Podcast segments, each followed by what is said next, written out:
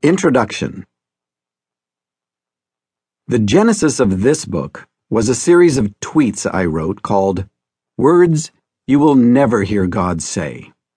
I have a list of about one hundred twenty-five of these little statements, such as, I keep a record of wrongs. You are the child I never wanted. I will let you keep your most precious lies. You overestimated Jesus. I need you. You get the concept. When we look at negative space, what God would not say, we can see the positive space from a different perspective. The exercise is often rude in that it might challenge our paradigms and assumptions, but that alone would be a momentous payoff. Potentially, it is an enlightening and helpful exercise.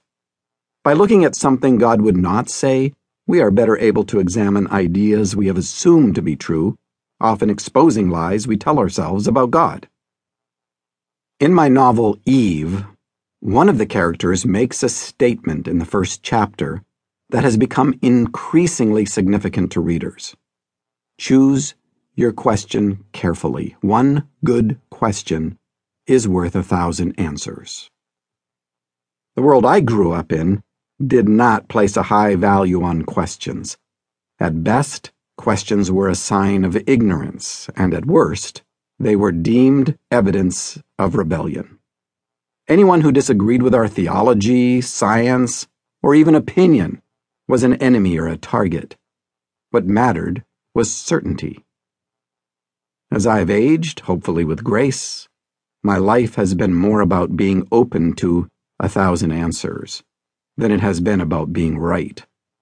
It has taken me a long time to become a good hearer, one who isn't listening only in order to defend or declare, but one who allows a conversation to challenge and perhaps even change assumed ways of seeing. In my younger years, I presented myself as a person of intelligence and rationality. This image allowed me to hide inside my ideas, trying to avoid the messiness of real life and authentic relationships. I used this persona as a defense mechanism and a safety wall to keep people at a distance.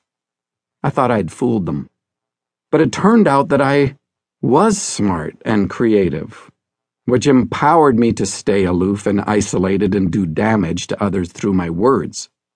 You might have respected me for my persuasive argumentation, but you wouldn't have liked me.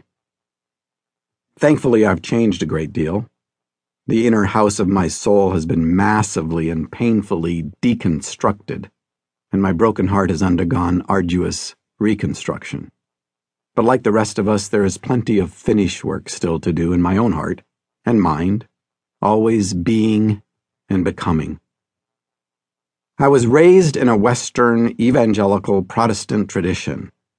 There is no such thing as a pure heritage. The beautiful and edifying are entangled with the ugly and damaging. Half-truths, even lies, worm their way into our hearts.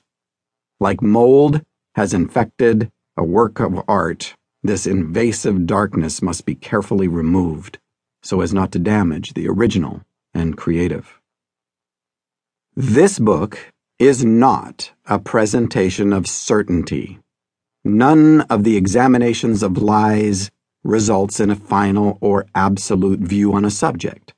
Rather, they are tastes of larger conversations. Each chapter refers to a statement I once believed, and from which I have transitioned. You may identify with some and not with others. You might agree or disagree with my conclusions. Some of these ideas may be deeply challenging, while others may seem naive and thoughtless. That is the wonder and uniqueness of our journeys, and the beauty of dialogue and relationship. If there is one man in Scripture with whom I most identify, it is the man born blind. My journey has been one of learning how to see, sometimes for the first time, and other times with greater clarity. While I have studied widely, I do not have the depths of many theologians who have given themselves to specific texts and ideas. I'm grateful for their work, and I read and I listen to them as gifts. What you are about